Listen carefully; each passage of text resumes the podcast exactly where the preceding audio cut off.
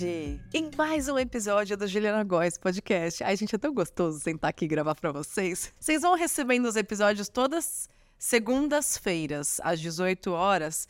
Mas às vezes vocês não sabem dos pormenores de que quando eu gravo, eu gravo geralmente quatro episódios.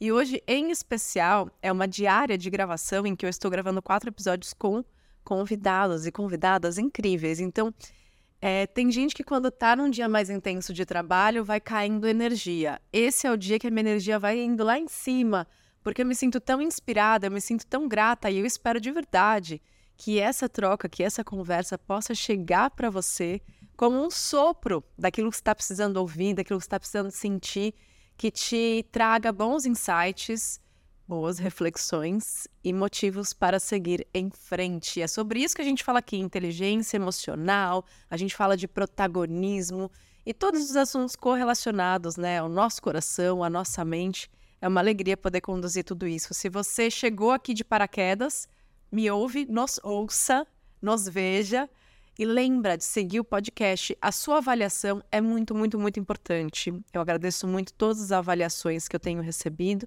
e compartilhe esse episódio para que ele chegue até mais vidas, até mais pessoas. Aqui do meu lado está uma mulher muito versátil. Eu diria que é uma mulher multifacetada e que ela tem muitas histórias para contar. É uma mulher que ela é musa das finanças e eu amo esse assunto. Ela é a Fernanda Carvalho, ela é sócia da RV4, assessoria de investimentos que cuida aqui da nossa vida financeira há uns dois anos e com quem eu aprendo muito. O trabalho da RV4, gente, é, é tão integrado, é tão 360, que eles têm esse cuidado em nos ensinar, em nos amparar com conhecimento. Não é só, ah, deixa aqui que eu faço tudo, dependa só de mim. Não, eu aprendo muito. E a Fernanda vai falar um pouquinho de maternar, vai falar um pouquinho de desafios, de sonhos, de hobbies.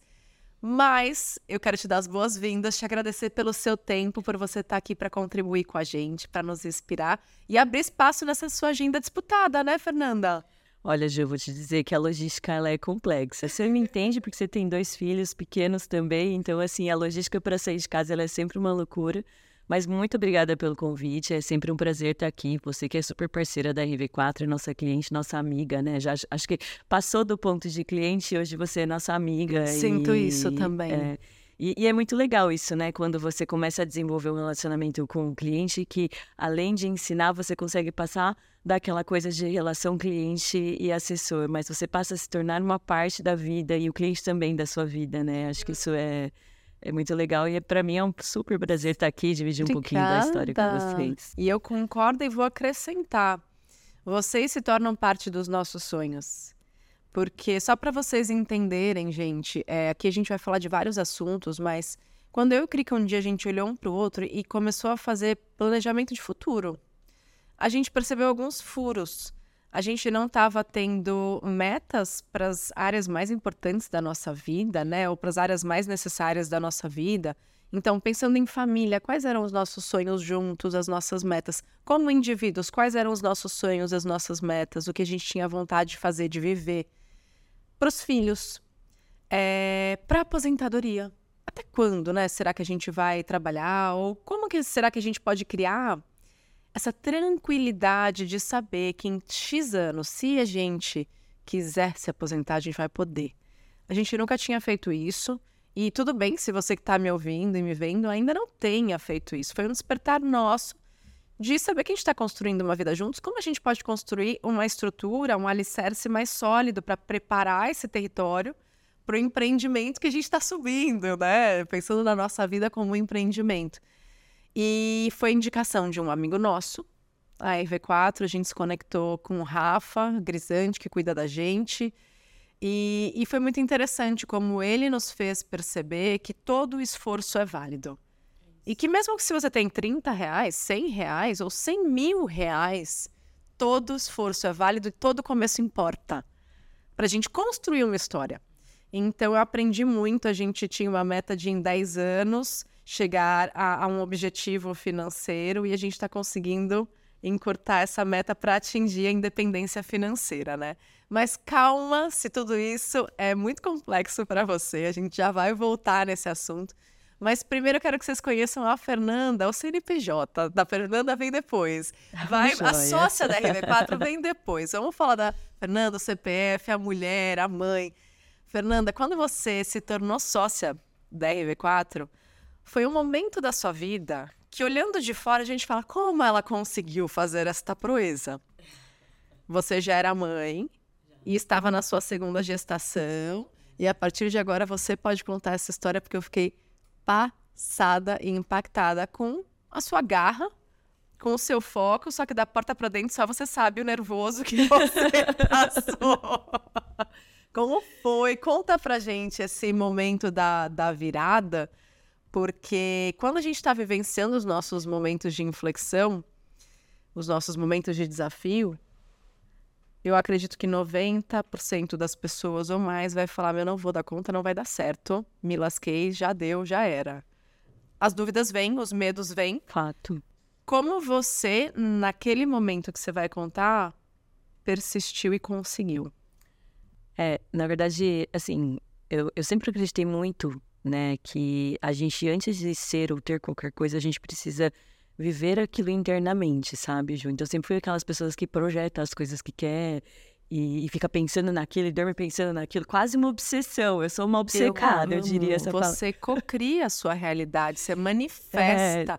Mas ensina isso pra. Vamos dar dois passinhos. Eu gosto de dar os dois passinhos pra trás. Ensina vou pra gente como você começo, faz isso. Né? Conta pra gente como você manifesta, porque isso é algo que a maioria não sabe que existe ou como faz, ou quando olha, olha com assim, aquele olhar torto e fala: Ah, isso daí é muito místico.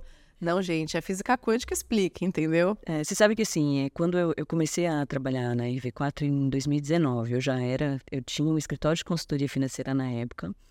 E, e foi até engraçado, porque na verdade eles me convidaram para começar a trabalhar com eles no comecinho de 2018. E bem nessa época eu engravidei do primeiro. E aí, nessa época, eu estava com vários projetos acontecendo na consultoria, não dava para largar. E grávida, eu falei, não, eu vou ter que. Não dá ainda. Eu gostei da proposta, mas segura um pouquinho, eu vou ter esse filho primeiro. E aí depois a gente volta a conversar. Filho de cada vez, filho né, de gente? cada vez, é. E aí terminei meus projetos e, e tive meu primeiro filho. E quando foi em março de 2019, meu filho estava com cinco meses, eu comecei a trabalhar com a RV4, comecei lá a trabalhar com o Rafa e com o Vitor. E, e assim, de lá, desde que eu comecei com eles, eu tinha sempre tive a cabeça de sócio. Eu sempre pensava como sócio, eu sempre entendia que aquela empresa era a minha empresa e que apesar de que na época como eu entrei como associada, né, quando você entra no escritório de investimento, você entra como associado. E, e você vai crescendo e depois, né, você atinge algumas metas, daí você pode se tornar um, um sócio efetivamente, né? Mas eu sempre tive a cabeça de sócio. Então, é, eu agia como? Eu nunca esperei ser sócia para ter uma atuação como sócia. Né? Podemos traduzir isso por pensar grande e agir tal qual? Tal qual. Eu acho que a gente primeiro precisa agir como, para depois a gente se tornar, sabe? Então, às vezes eu vejo as pessoas, até mesmo dentro do mundo financeiro, né? Eu vejo as pessoas achando que precisa ter muito dinheiro para começar a se preocupar, mas na verdade, quem administra o pouco que tem errado vai administrar o muito errado também. Opa. Então eu acho que primeiro, acho que é, é, muito disso, né? Primeiro eu preciso com o que eu tenho fazer o melhor que eu posso dentro do que eu tenho. E eu sempre tive muito essa cabeça. Então eu ainda não era sócia, mas eu agia como se eu fosse sócia, né? E lá a gente tem uma, uma meta e quando a gente atinge 100 milhões em custódia, que é 100 milhões de carteira, cuidando da carteira de vários clientes, acumula ali 100 milhões, você, se, você pode se tornar um sócio. E essa, essa meta ela é dividida em duas janelas, normalmente no meio do ano e no final do ano. E, e aí eu tava assim, né, super correndo, muito legal, pô, carreira decolando e eu quero muito. E, e aí quando foi em 2021, fiquei grávida, no segundo semestre de 2021, e tava naquele gás maluco, correndo, trabalhando pra caramba. E a janela, e a janela que eu tinha mais chances, né, de, de entrar, que eu queria entrar, era no meio do ano de 2022, em junho de 2022. E você estava lá pleníssima, barrigudíssima, muito na verdade, grávida. eu já tinha, eu já tinha parido, na verdade. Já né? tinha Porque nascido. o Beto nasceu, eu comecei o ano, eu tava com mais ou menos 85 milhões de custódia. E eu falava, bom, eu tenho que captar 15 milhões em seis meses, é uma, um, assim... É um possível. valor- é possível, mas é Tá. um valor desafiador, Eu não, não é faço tão ideia, eu tô simples. vendo só muitas cifras aqui É, passando na minha não, é- frente. É, um valor desafiador, Ah. assim, é para quem tem uma performance alta dentro do nosso mercado, né? E eu tava grávida de sete meses, eu virei o ano grávida de sete meses, né? E aí eu falei, bom, como é que vai ser isso? Então eu falei, vou acelerar até março, porque eu espero que eu consiga bater até março essa meta. E aí o bebê nasce e bati a meta, só que nem Ufa. nem tudo acontece da forma como a gente se planeja, né? No É, fim, quando Mesmo a bebê- gente fazendo meditação, cocriação, às vezes, às a- vezes- acontece um pouquinho diferente, um para não dizer que pouquinho não acontece. diferente. Então, por mais, né? E eu acho que isso é muito legal, porque assim, você tem que ter um plano. E mas nem sempre você vai conseguir seguir a risco o seu plano, mas se você tem uma direção, mesmo que você tenha que fazer umas mudanças no meio do caminho, se você, se você tá ali definido para onde você vai, às vezes é uma questão de tempo para você acertar. É uma questão de É tempo. uma questão de tempo. E a gente é né? muito imediatista. É, Ou quando não vai no nosso tempo, a gente acha que não vai mais. Ah, É. não vou conseguir. é, Já foi, não deu. E, e era mais ou menos isso. Daí, quando ele nasceu, ele nasceu dia 27 de março. E aí eu falei, bom, tenho duas opções.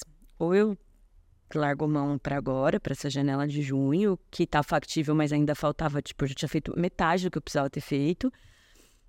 Ou eu vou fazer acontecer e vou seguir o meu plano, que é até junho conseguir atingir a carteira de 100 milhões, né, para poder virar sócio.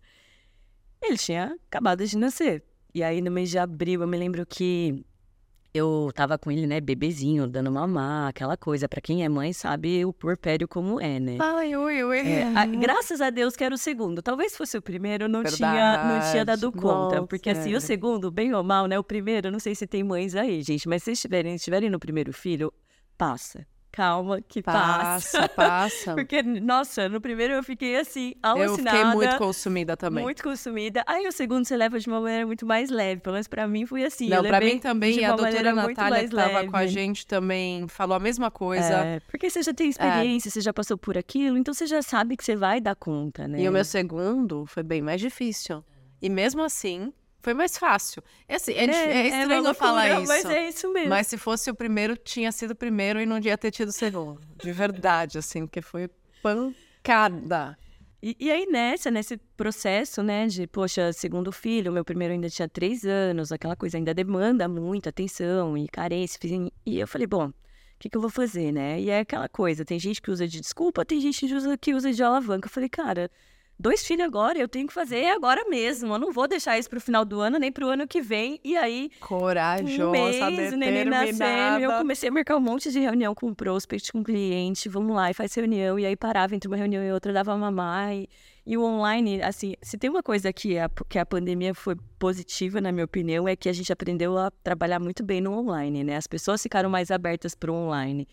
Antes era mais difícil você fazer uma... você- as pessoas precisavam mais do presencial. E assim, Mas o tempo é o mesmo. Aceita. Só que antigamente, pela cultura que havia do É. presencial, né, é, num X tempo, você se deslocar, fazer reunião, aquela coisa toda. E imagino que às vezes você tenha que ir até o cliente. Sim, na maior parte das vezes. Eu ainda acho que é a melhor forma, tá, Ju? Eu adoro olho no olho, eu adoro sentar com o Sim, cliente e faz pra tomar muita café. diferença no resultado. Mas naquele mas- momento eu tava amamentando e minha Lógico. autonomia era de duas horas. E olhe lá. então. É que nem... A autonomia é muito bom, que nem carro elétrico. A minha autonomia Era de de duas 800 horas. quilômetros. Ali era duas horas, no caso. Era E mais você ou vai entendendo quais isso. são suas janelas, é, isso mesmo. E aí, e, ok, pá. E aí, quando faltava um mês para o target ali, tava faltando ainda 7 milhões, era coisa pra caramba. Eu nunca tinha feito 7 milhões de captação em um único mês, com exceção de uma única vez, mas assim, não era uma média normal. Eu falei, e agora, né? Vamos? Eu falei, vou fazer, vou dar o meu melhor. Eu falei, sabe aquela coisa, dar o passo depois Deus dá o show? Então, assim, vou fazer o meu melhor e se não tiver que ser, eu vou ter frutos disso de qualquer Mas maneira. você sabe que você fez, que você se deu a chance, Exato, que você aproveitou vou- a oportunidade. Exato, exatamente. Eu não queria dormir e falar, puta, eu podia ter feito mais um pouco. Claro. Sabe? Eu não queria essa sensação. Então, essa sensação, pra mim, ela é, ela, é- ela é horrível. Então, eu não gosto dessa sensação. Então, quase sempre que eu vou fazer alguma coisa, eu faço pensando em dar o meu melhor. Pode ser que dê errado, mas uma coisa é você dar errado tentando com muita força. Outra coisa é você dar errado porque você fez corpo mole. Eu acho que são coisas muito diferentes. É, muito então, dando diferentes. errado quando você está tentando com todas as suas forças, não é dar errado. Porque no mínimo você vai aprender no processo. É, Fê, é uma coisa que a gente fala bastante, assim, na, na- nas formações que eu trago de comportamento, é não é certo e errado, é resultado. É resultado. Tem o resultado indesejado, o resultado satisfatório, o resultado desejado, o resultado exponencial que você nem contava, é tudo resultado. Porque assim você cria uma visão mais neutra e não se envolve tanto naquela coisa ali do, do sofrimento, do apego. Ai, porque é certo e errado. Isso tudo é julgamento, é interpretação. É isso. Talvez o que tá para Fernando um resultado satisfatório, para mim é um resultado indesejado, insatisfatório. Então tem, tudo depende de um referencial, de uma interpretação. Quando você passa a enxergar a vida como estou produzindo resultados e o que eu aprendo com esses resultados, a nossa capacidade de virar essa chave, de falar não, beleza, bora para frente, foi isso que teve, como faz um pouco melhor no próximo? Como eu me aprimoro? Aí sim a gente ganha movimento, senão a gente vibra na estagnação, sofrendo por uma coisa que a gente está interpretando com muita intensidade. É. Que bom que você trouxe isso, sabe, Fê? Tem muitas mulheres, né, aqui que nos acompanham, tem muitas mães. E, e muito provavelmente, assim, uma boa parte de nós se aprisiona à má interpretação dos próprios resultados. Uma coisa é fato, outra coisa é julgamento. Gente, cuidado com as suas interpretações. Quero fazer uma vírgula. Como foi para sua família? Como você teve que ativar a sua estrutura familiar? Porque eu entendo que, especialmente na maternidade, num momento assim de, de muita dedicação, de ultrafoco, você precisa ativar as pessoas para te dar o backup ali. Sim. Como você manejou isso? Olha, é, se tem uma coisa que eu agradeço a Deus todos os dias é porque o, o meu marido, ele é um super pai. Assim, super pai. Desde que nosso primeiro filho nasceu, ele sempre foi muito presente, ele sempre foi muito parceiro. Então, eu acho que o, papel dele foi fundamental nessa conquista, sabe? Eu acho que você conseguir... é, é, assim, às, às vezes até ele fala assim, como se eu tivesse tido opção, ele brinca, sabe? Tipo, Então, né? Caiu aqui no meu colo, o que, que eu ia ele brinca, fazer? Ele fala assim, como se eu tivesse tido opção. Eu falei, é, pois é, mas, mas tava lá, né? Eu acho que quando você tem uma pessoa que você... Mesmo que às vezes você não peça licença, mas ela tá lá e você sabe. Às vezes você não pede licença porque você sabe que vai estar lá. A confiança é tanta que a pessoa... E aí você vai indo, né? Então, ele realmente foi uma das pessoas que me apoiou muito e... Aí a minha família é uma família bem unida, todo mundo bem próximo, minha mãe, minha irmã, eu moro do lado da casa da minha avó, então assim, tava todo mundo próximo. Mas foi, foi assim, eu acho que tem coisas que a gente não precisa fazer sozinho, né? A gente não precisa passar por alguns momentos sozinho. Então eu sempre tive uma rede de apoio. É, é claro que quando você está amamentando, por, por maior, melhor que ela seja, o, o- acaba que a responsabilidade está muito mais na mãe, não tem jeito. Essa é uma das coisas que dificilmente a gente consegue delegar se você tem a intenção de, de amamentar, de amamentar né? mesmo, é. E se você, não só a intenção, mas e a condição, né? Porque às vezes também tem, tem isso. Às vezes você quer, mas não consegue. No meu caso, eu queria e conseguia, então eu sempre estive muito perto ali. Então, mas a rede de apoio, ela foi fundamental. Assim, não teria feito sozinha, né? Não, é impossível. Então, acho que ter isso, a gente vai construir isso e, e, e mais, né, Ju? Eu acho que tem alguns momentos que a gente tem que abrir mão um pouco do controle algumas coisas, se você precisa, e, e nessa situação, por exemplo, ah, poxa, mas às vezes uma pessoa coloca a roupa de um jeito, ou dá, ou dá banho de outro, ou dá uma comida de repente que você não curte muito que seu filho coma, mas, cara, algumas coisas você releva e, e toca, e, e você abre mão de algumas coisas. Então, assim, é- aquela coisa de toda escolha é uma renúncia, ela é muito verdadeira, né? Porque sempre que você faz uma escolha, você está renunciando a outras coisas, né? E, e se você tem aquele objetivo e é aquilo que você quer, talvez você tenha que abrir mão de algumas coisas. E, e é o caminho que eu sinto que é o mais leve. É, Senão a gente tá muito presa ali à, à forma como a gente gostaria que fosse, como a gente teria idealizado. Mas, na, cara, na prática não é. na prática não funciona. E é. daí você fica ali preso num negócio que não existe, né? E vai criando uma realidade muito dura. E então era 7 milhões em um mês. 7 milhões Aí a gente mês. fecha aquela vírgula que eu abri. É... Caramba! É, era super desafiador. Lembro que eu comecei a última semana do mês, faltavam quase 3 milhões. Já tinha ido muito bem. Opa! E, e aí, em alguns momentos, eu falei, putz, caraca, acho que, acho que não vai dar, né? Porque você fala assim, não, não vai dar. Eu falei, meu, continua, continua. Tem mais uma semana, se não der, depois você terminar a licença maternidade e, e depois você pensa no que vai acontecer, mas continua. Sei que assim, resumindo a história, né? No último dia de junho, eu lembro que junho foi no dia 30 de junho, caiu numa quinta-feira, porque eu tenho algum, eu tenho um grupo de empresas que eles fazem o fluxo deles semanal. E é toda quinta-feira.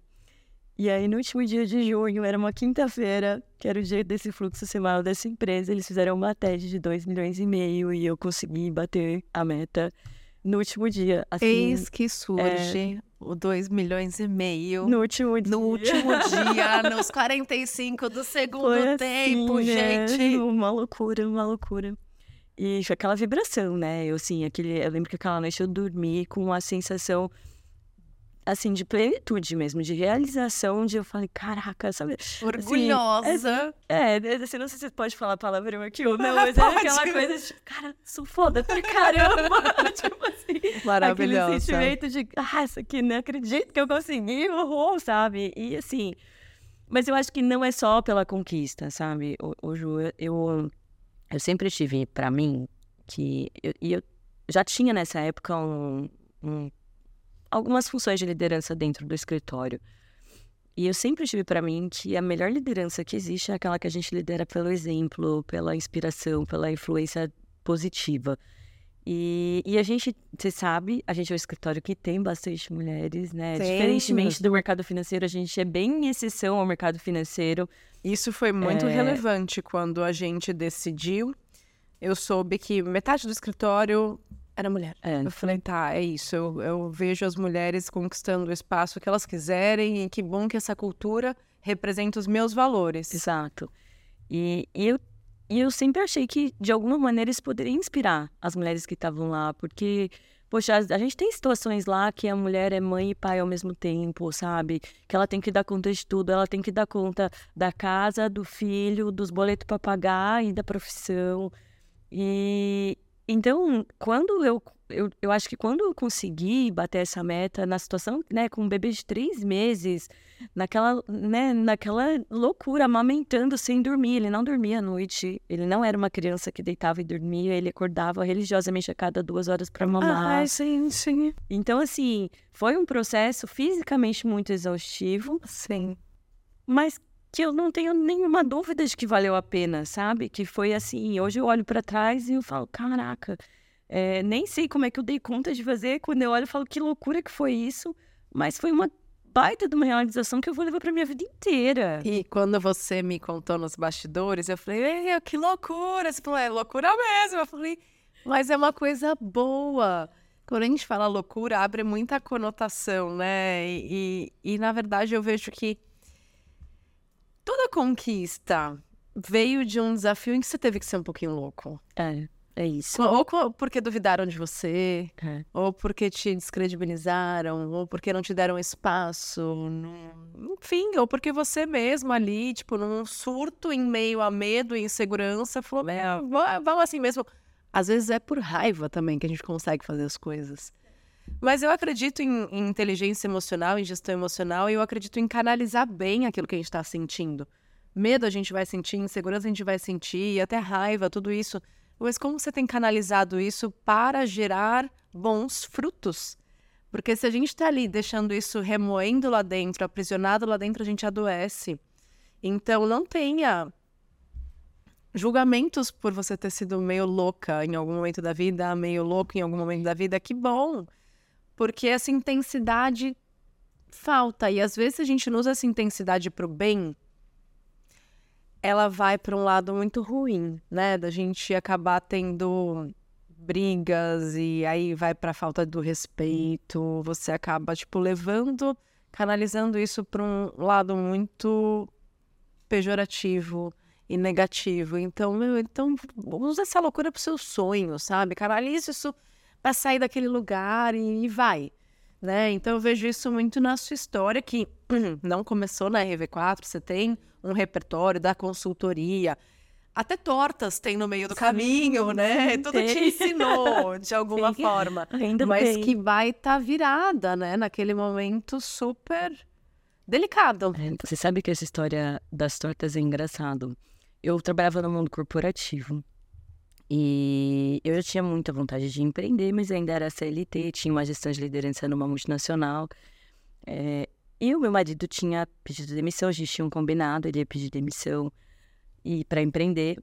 Na época a gente tinha estava montando um negócio de tortas, isso foi em 2015 e eu, o combinado era eu ficar até 2018 lá no CLT. E e aí um belo dia no começo de 2015 eu estava assim saturada do mundo corporativo e eu falei para ele, falei, olha, eu sei que o plano era eu ficar até 2018. Mas tá tão longe. Mas não vai rolar. Caramba, como rolar. foi essa conversa, né? Porque a gente faz acordos, só que às vezes os acordos serão insustentáveis, né? Pois é, Ju, você sabe que essa coisa do empreender, né? É, às vezes a gente tem, tem que tomar umas decisões, nem sempre elas são fáceis. E, gente, olha só, eu vou contar uma história aqui, mas não é para vocês acharem que vocês têm que fazer isso, pelo amor de Deus, tá? Mas é uma história. Quando a gente foi empreender, a gente não tinha recurso financeiro e a gente tinha uma casa que a gente tinha construído e a gente morava nessa casa. E a gente vendeu a casa e falou, vamos empreender. E aí a gente vendeu o único bem que o a gente bem. tinha, o nosso imóvel, e aí a gente Caramba, foi empreender. E assim foi. Assim que a gente começou com a Aldeia das Tortas, que hoje ainda é nosso negócio, né? Eu tô na RV4, já saí bem da operação, mas meu marido ainda fica, ele que cuida da operação. Hoje a gente tem três lojas, duas em São José e uma em São Paulo, tá crescendo plano de expansão, enfim, tá, tá, tá indo parabéns. super bem. Mas foi uma loucura também, outra loucura. Das loucuras que a gente vai fazendo, né, Ju? Porque você vai tomando decisões e fala assim, nossa, como. Às vezes a gente é bastante arrojado, porque a gente vendeu a única casa que a gente tinha, era todo o dinheiro que a gente tinha na época, devia dar o quê? Sei lá, uns 250 mil. E a gente montou um negócio e eu me lembro que no dia que a gente inaugurou, no mês que a gente inaugurou a loja, a gente tinha tipo dois mil reais na conta, o dinheiro tinha acabado. E aí era assim, Meu não Deus, tem essa de, de, ponto de equilíbrio, tem que dar, dar bom. Vai ter que dar certo. Vai ter que dar certo. E, e deu super certo. A loja se pagou desde o primeiro mês, assim, foi uma coisa de louco, mas de novo, né? Dá o passo que Deus dá o chão, dá o passo que Deus dá o chão, você tem que fazer. Então, e desde então a gente começou a nossa vida empreendedora dessa forma. E aí a ideia era eu ter ficado no CLT e aí em 2015 eu falei não vou ficar, não aguento mais, vamos embora. E ele falou, então vamos embora. E aí a gente, isso foi em janeiro de 2015, eu pedi demissão e em julho a gente inaugurou a loja Muito e eu rápido. abri a consultoria em agosto. Foi tudo Muito nesse rápido. tempo. E, e essa história com a RV4, então, você já chegou lá com uma história de, de muitos momentos de, de ação, né? De dessa ousadia e isso é muito maravilhoso. E sabe o que eu queria contar para elas? Eu agora lembrei que a gente tem uma parceria com a RV4 no sentido da, da educação mesmo, né? Então já fizemos um monte de lives, a gente tem um cronograma de conteúdos educativos. E tem a consultoria Express, que é um formato maravilhoso. Eu já tive, assim, acho que mais de 100 seguidoras que passaram pela consultoria gratuita Express da RV4. Se você está no momento de olhar para sua vida, para os seus sonhos, para suas finanças, começar a investir. Porque um dia eu entendi que não era só guardar meu dinheiro, não. só guardar eu ia estar tá perdendo, é, que eu poderia investir e quais eram as melhores formas de investir. Eu entendi que a poupança não era, tipo, de longe a melhor maneira, porque a rentabilidade não é, é, a ideal perto do que eu queria e tudo mais. E que dá pra fazer tudo isso de uma forma segura. Tenho um perfil Perfeito. mais moderado, conservador. Então não quero me arriscar. Já basta os riscos que a gente toma na vida, não quero. Isso, para isso eu não quero.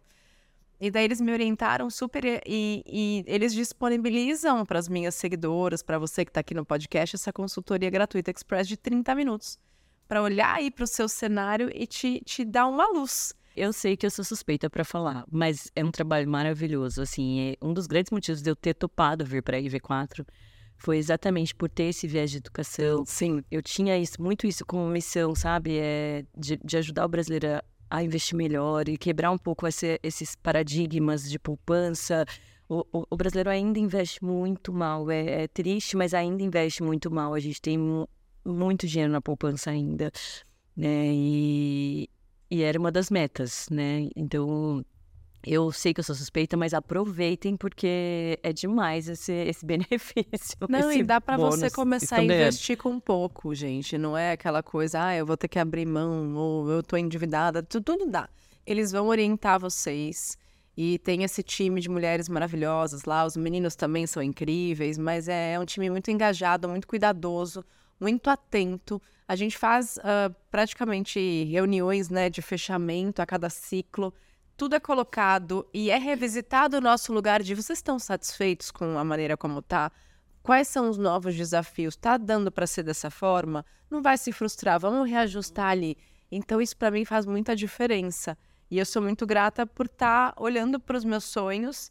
E às vezes a gente esquece, né, de olhar para os sonhos, mas vem alguém ali e fala: "Mas com que você está sonhando?" Você fala: "Ah, não estou sonhando". Então só isso já faz muita diferença, sabe? É, quando a gente senta, né, eu falo às vezes, né, de fazer uma reunião de planejamento com o cliente, eu falo assim, bom, vamos lá. É, quantos anos você acha que você gostaria, né, de atingir sua liberdade financeira, sua independência financeira? Ai, mas como assim? Nunca Será? nem pensei é, nisso. É, como assim? Eu não vou ter que trabalhar pro resto da minha vida? Ai, não, mas como é que você acha que você vai estar, tá, né? Você acha que você quer se você quiser trabalhar pro resto Sim. da sua vida, tá tudo certo e não tem nenhum problema com isso. Mas o problema é se você tiver que trabalhar pelo resto da sua vida por uma necessidade absurda, porque senão você não consegue se manter, né? Então, quando a gente tem um pouquinho de educação financeira e a gente faz esse planejamento, eu acho que o mais legal é que você dá escolha, você dá uma opção para o seu cliente, né? Você dá uma opção para aquela pessoa que está começando a pensar nisso. E nunca é tarde, apesar do, do tempo sempre trabalhar a seu favor pro quanto antes você começar. Exato. Nunca é tarde, mas assim, não deixa para amanhã, começa já, porque não precisa esperar. Você não precisa esperar você eu até comentei isso agora há pouco, né? Você não precisa esperar você ter muito dinheiro para administrar bem. Começa administrando bem um pouco que você vai conseguir administrar. Vai chegar lá mais rápido porque vai é, cometer menos falhas ali, até às vezes pela falta de conhecimento, a gente tem um mau gerenciamento e isso impacta ali no seu futuro próximo. Então, entender onde que dá para melhorar, ajustar logo de cara, se for com 30 reais, se for com 30 mil, 300 mil, ou 3 milhões, ou 30 milhões, ou 100 milhões. assim, tudo merece ser comemorado, que nem a gente falou no começo, sabe? Tudo, tudo tem valor. Cada movimentação tem valor, cada ação tem valor. Mas começar logo é super importante, porque senão o tempo está passando. E uma das coisas mais importantes que eu trago, assim, da minha formação em coaching, até que é antiga, é de 2016, é antigo é relativo, né? Mas faz tempo, é que uma meta sem prazo, ela vai ser só uma meta. É. Uma meta com prazo bem estruturada, fragmentada em pequenas outras metas, é muito mais possível de se tornar uma realidade. Então, o que, que você quer para suas metas? Que sejam só metas ou que se tornem realidade? Importante olhar para isso hoje, né, Fê? É, e quando a gente traz isso para o universo financeiro, é, existem alguns passos a serem seguidos, sabe? Então, por exemplo, é, primeira coisa, você tem que ter um mínimo de noção do quanto você ganha e do quanto você gasta. Então, se você não tem ainda, esse é o primeiro exercício que você tem que fazer planeja, é, planilha lá, né? Coloca. Eu brinco, eu brinco com os meus clientes que assim, falam, ah, mas eu não conheço ferramenta, eu não, não sei mexer no Excel, eu não. Eu falo assim, caneta bique no papel de pão, não importa. Sabe aquela coisa que era do padeiro com a canetinha aqui atrás da orelha e anotando tudo? Não importa, desde que você tenha o um mínimo de controle. Então, o primeiro passo é, você precisa ser superavitário, né? Vamos usar o economês aí. O que é superavitário? Você tem que ganhar mais do que você gasta. Então, esse é o primeiro passo. Então, poxa, eu ainda não sou superavitário.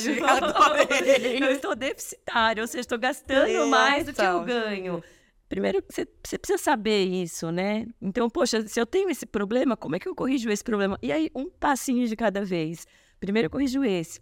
tenho duas opções. Ou eu corto o custo, ou dou um jeito de ganhar um pouco mais. Poxa, como é que eu dou um jeito de ganhar um pouco mais? Ah, vou fazer um extra no final de semana, vou pegar um serviço, enfim, alguma coisa que eu consiga fazer. Legal resolveu o primeiro problema, aí você vai para o segundo passo, que é como é que eu começo a guardar agora, né? Comecei a ficar super avitário, como é que eu começo a guardar? E aí você vai evoluindo aos poucos, você não vai sair de menos alguma coisa para mais muita coisa de uma hora para outra, você vai dando passos, pequenos passos em, em rumo a Essas uma são meta as, mais... as metas de jornada, É. né? É o passo a passo para você avançar pouquinho a pouquinho, só que às vezes a gente quer a gente cria uma meta, mira lá em cima e, E esquece de que é uma escadaria longe, e é um degrau de cada longe, vez. Você é não vai isso. subir 10 degraus de uma vez, não tem como. Então, é lembrar do passo a passo e reconhecer o valor de onde você tá, a maneira como você tá, ou como você sabe, é o jeito que você conseguiu até agora, com os recursos que você tem, mas e daqui pra frente? E, e isso é tão maluco, assim, porque às vezes as pessoas acham que tem que guardar muito dinheiro para conseguir conquistar alguma coisa, né? Mas hoje a gente, assim, a gente fala, né, de novo o tempo. Juros compostos, eles trabalham a nosso favor, né? Então, se você trabalha os juros com- a favor e você, você vai fazer isso multiplicar lá na frente. Então, para alguns exemplos, mas, por exemplo, 500 reais todo mês por 30 anos, você vai acumular com certeza um milhão de reais se você investir bem esse dinheiro. E aí você fala assim, nossa, mas com 500 reais por mês eu consigo acumular um milhão de reais? Sim, você consegue. E, poxa, será que um milhão de reais... Nossa, eu nunca nem imaginei que com 500 Não reais por mês eu pudesse conta. chegar... Em quanto tempo vocês fazem esse? É que depende É que de onde vai depende ser muito, aplicado. Depende muito do perfil do cliente. É- Qual é, muito tipo, difícil. Seria se vai ser uma é, renda fixa, se vai ser uma renda Depende variável. muito do perfil é. do cliente. Tem clientes que são mais arrojados, aí você vai para um outro caminho. Tem clientes que são um pouco mais conservadores, aí você, você né, segue mais ali, vai seguir mais a taxa básica de juros, enfim. Então. Eu sou a da renda fixa, tá, Ah. gente? Ai, me dá tranquilidade Mas no a meu renda, coração. fixa, a renda fixa ainda, né, entrando um pouquinho no mercado brasileiro, é fácil você trabalhar com renda fixa no Brasil, porque os nossos juros historicamente são muito altos, né? Então, mesmo ele diminuindo, é que assim, a gente teve recentemente um período que quem estava com renda fixa a- sofreu, porque a gente teve uma época que a Que Selic estava caiu 2% ao ano, e aí você fala assim, nossa, se eu deixar meu dinheiro lá, Se eu eu vou- comparava a rentabilidade de 12 meses, eu falava, pai, amada, eu É. estava contando com isso. É, exato. E de repente, cadê? Mas assim, ninguém, eu não, eu não perdi nada, né? Eu fui muito bem orientada, mas a gente, eu perdi rentabilidade, então eu deixei de ganhar X, né, por Não, e- cento. E essa, é- acho que essa é a grande importância da gente ter um assessor perto. Porque assim, Para reajustar, porque nem Uhum. sempre o que é bom hoje vai ser bom amanhã. É, então, assim, verdade. se você tem uma pessoa te acompanhando, que tá ali, poxa, nosso dia a dia é isso, né? Então, se tem uma pessoa te acompanhando que tá ali com você, você fica mais seguro, né? Porque a, a renda fixa hoje é muito boa. A gente tá com 13,25, tá com tendência de queda, mas, poxa, 13% ao ano sem precisar correr risco é bom pra caramba. É. Mas pode ser que daqui 1% cinco ao mês, anos é, tá dando não 1,2, seja, ou por aí, né? exato. Mas pode ser que daqui cinco anos não seja, né? Pode ser que daqui três anos já não seja. Na época que, que baixou, que foi também na época da pandemia que eles baixaram juros para estimular né, a economia, foi muito rápido. Os juros na época saíram tipo, de 10% para 2% em um ano. Foi muito rápido, muito rápido. Então, assim, o, o mercado brasileiro, ele é um mercado que ele demanda uma maturidade para você, para você lidar com ele, porque ele é um mercado desafiador. Então, fazer isso sozinho é muito Ah, mais não. difícil, É, entendeu? E assim, eu, eu me propus, faz anos que eu me propunha assistir vídeo no YouTube para aprender. E aprendi bastante coisa. Ai, nunca tinha ouvido falar em debentures, tesouro direto, aquelas coisas todas. E daí eu fui entendendo, mas assim, eu tinha medo de fazer qualquer cagada. É. E, e daí eu confesso que eu ficava muito assim, ai, mas para onde eu vou, para onde eu vou? Aí no banco, eu deixava lá em algum lugar, mas também, assim, não era a melhor rentabilidade. E até que, enfim, estamos aqui hoje tendo essa conversa e me sinto mais madura. Só que não é aquela coisa tipo, ai, eu preciso ser dona de- desse conhecimento todo. Não, quem é que sabe mais do que eu, que pode me ajudar, que pode estar ali, que pode gerenciar, que pode cuidar? Eu não vou ficar na tela ali o dia inteiro olhando as coisas. Eu não sei como tá a bolsa da B3 ou na Nasdaq, eu não sei, meu, eu não sei. Então, assim, quem é que tá ali olhando para isso, né? Quem pode operar isso, tocar isso, me trazer resultados, me ajudar a fazer as contas? Eu sou de humanas, né? Então, eu sinto, assim, esse amparo de uma maneira muito sensível, muito próxima. E sabe o que eu queria trazer de você, Fernanda? Um ponto que a gente não falou. É, eu tenho uma, uma visão, assim, das pessoas bem-sucedidas. Que as pessoas bem-sucedidas, elas não foram bem-sucedidas a vida inteira, né? Elas precisaram trilhar alguma coisa para chegar lá. As pessoas que estão performando, que estão aí bem, né? Que estão com saúde mental, que estão com gestão emocional, são pessoas que têm bem claro quais são os caminhos de autocuidado e quais são os seus próprios hobbies. Eu tenho essa coisa, por isso que eu falo tanto sobre isso, porque te leva a ser essa pessoa bem-sucedida, uma pessoa que lidera suas próprias emoções, que lidera sua própria vida, uma pessoa que é protagonista. Partindo dessa minha crença, dessa minha ideia, a Fernanda tem uma paixão por cavalos. É. Como isso te ajudou desde criança que você tinha esse sonho de ter um, um aras e, e daí seu pai um dia comprou um cavalo. Como que esse autocuidado de você ser uma mulher, mãe de dois, que compete é hipismo que fala? Não, é, eu, é três tambores. Três tambores. Eu, eu faço prova de três tambores. Prova é uma de prova tambores. de velocidade com cavalo quarto de milha. Né? É. tá bom, gente, beleza. Ela não é hipismo, aquela coisa não, lá real com o cavalinho toque-toque. Não, minha filha, vai fundo. É isso. É, é isso. Ninguém te, te alcança. Ai, Basicamente é, isso. Fernanda, é. como, como você descobriu essa esfera dentro como você descobriu esse esporte? Porque cavalo tem uma série de, de é. vertentes, né? Hoje você sabe que é uma história assim. Eu, quando era criança, eu sempre falava que eu queria ter um Laras. Eu era daquelas que falava que eu ia ser veterinária e que eu ia ter cavalo, que eu sempre gostei muito de cavalo. E a vida, né, foi. A gente tinha. Meu pai é de Minas e a, a gente tinha alguns tios que moram na roça em Minas. Então, nossas férias, meu avô, minha avó pegava a gente, a gente ia para Minas. E eu ficava 30 dias em cima de um cavalo. Eu voltava com carrapato, assada, minha mãe ficava louca. Era uma loucura. E eu fiz isso durante, sei lá, de que eu me lembre, dos meus três anos até pelo menos os meus 12 anos. E aí, quando a gente entra na fase de adolescência, a gente vai mudando, né? A gente vai mudando os gostos, aí já não queria acompanhar mais, né?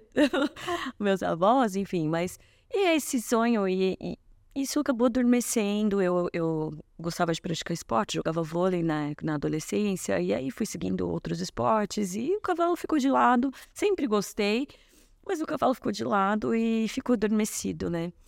E aí, quando foi, acho que uns 5 ou 6 anos atrás, um belo dia, parece meu, meu cunhado também gosta de cavalo, minha irmã gosta de cavalo, então um belo dia, meu pai e meu cunhado aparecem lá e falam: Ah, compramos um cavalo. Eis que surge. compramos um cavalo. Como assim comprar um cavalo? Eu nem sabia que existia lá na nossa cidade lugares que você conseguia alugar as baias e deixar o cavalo lá guardadinho na baia. Eu nem sabia que isso existia.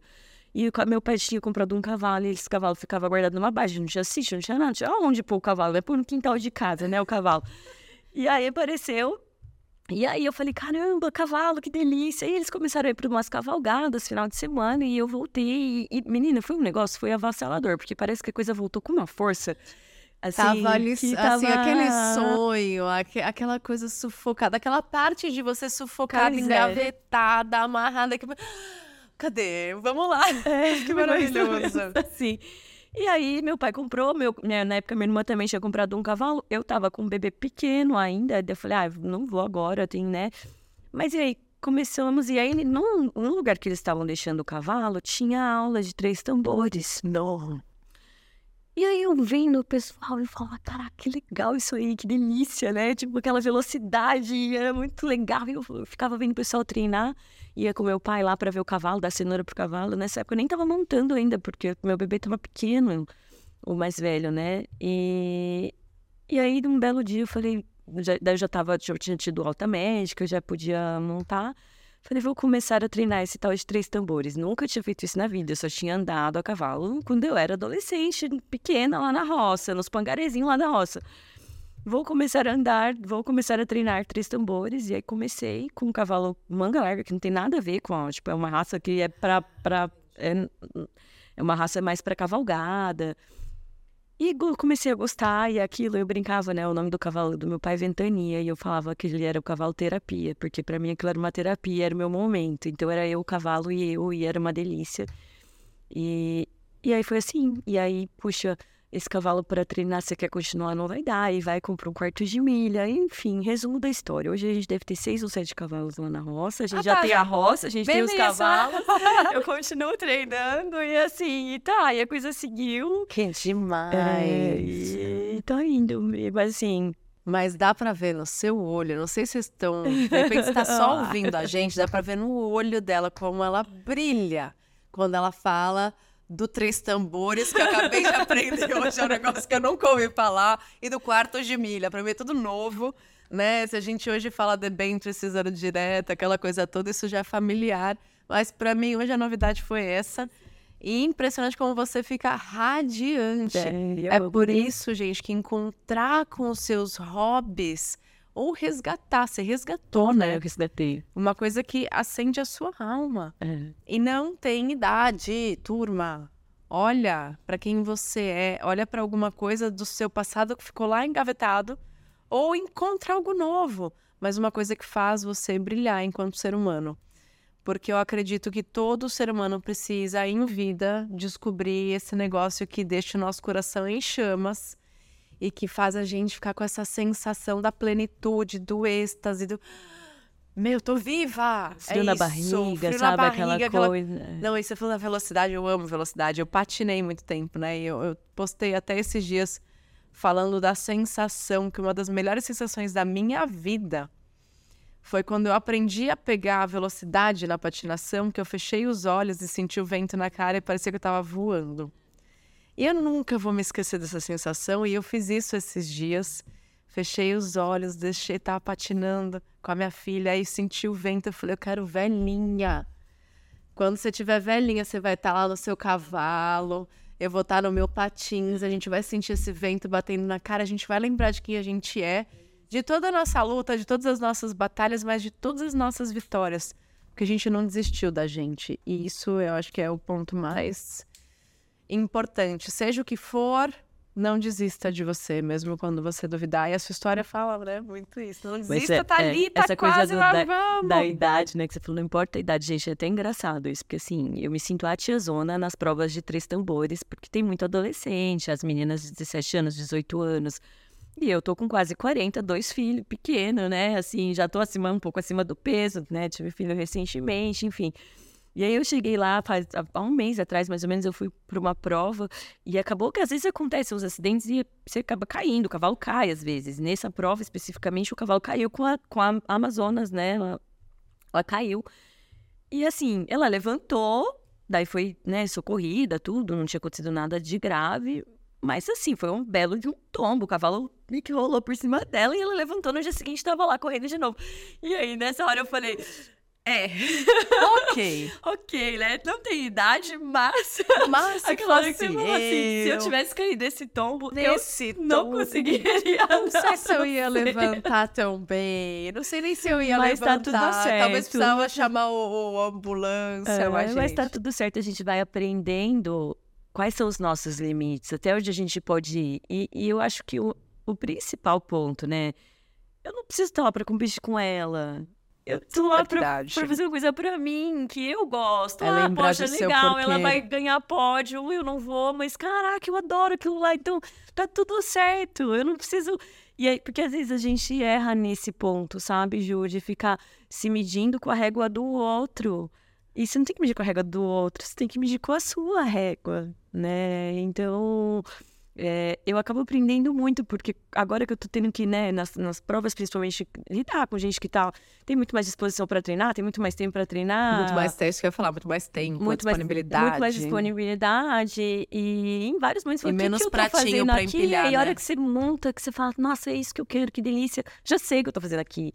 Então, às vezes, a gente fica se questionando e se comparando com a régua do outro. E isso é um, isso é um perigo, isso é uma é um armadilha, perigo, né? É muito, muito, muito, muito. Que bom que você falou isso. Hoje a sua fala veio para iluminar a gente. Eu amei a nossa conversa, Fê. Parabéns, assim, por você Obrigada. ter é, se permitido vivenciar aquele sonho da menina, da sua criança. Pois é. Agora, mãe de dois sócia de uma assessoria de investimentos, mas uma mulher que ainda sonha, que ainda realiza, que ainda se põe em movimento, que ainda se desafia. E que assim seja, né? Que a gente possa se lembrar de que viemos para se desafiar, né? E que desafio é bom, desafio engrandece. Mas que a gente pode escolher também os nossos desafios. Não precisa ficar só refém daquilo que, das surpresas da vida que às vezes nos desestruturam. Mas escolher, de repente, algo que te dá um friozinho na barriga, sim, para você colocar aí umas metas um pouquinho mais ousadas para você e curtir o processo. Não se cobrar tanto, mas não deixar de se incentivar. Que é muito do que eu sinto, assim, que você tem muito isso. Obrigada, Fê. Ai, obrigada a você, adorei. Então, Fê, abençoada seja a sua jornada. Obrigada, adorei. Obrigada. Parabéns aí pela família, pelos empreendimentos, pela sua história e pela inspiração.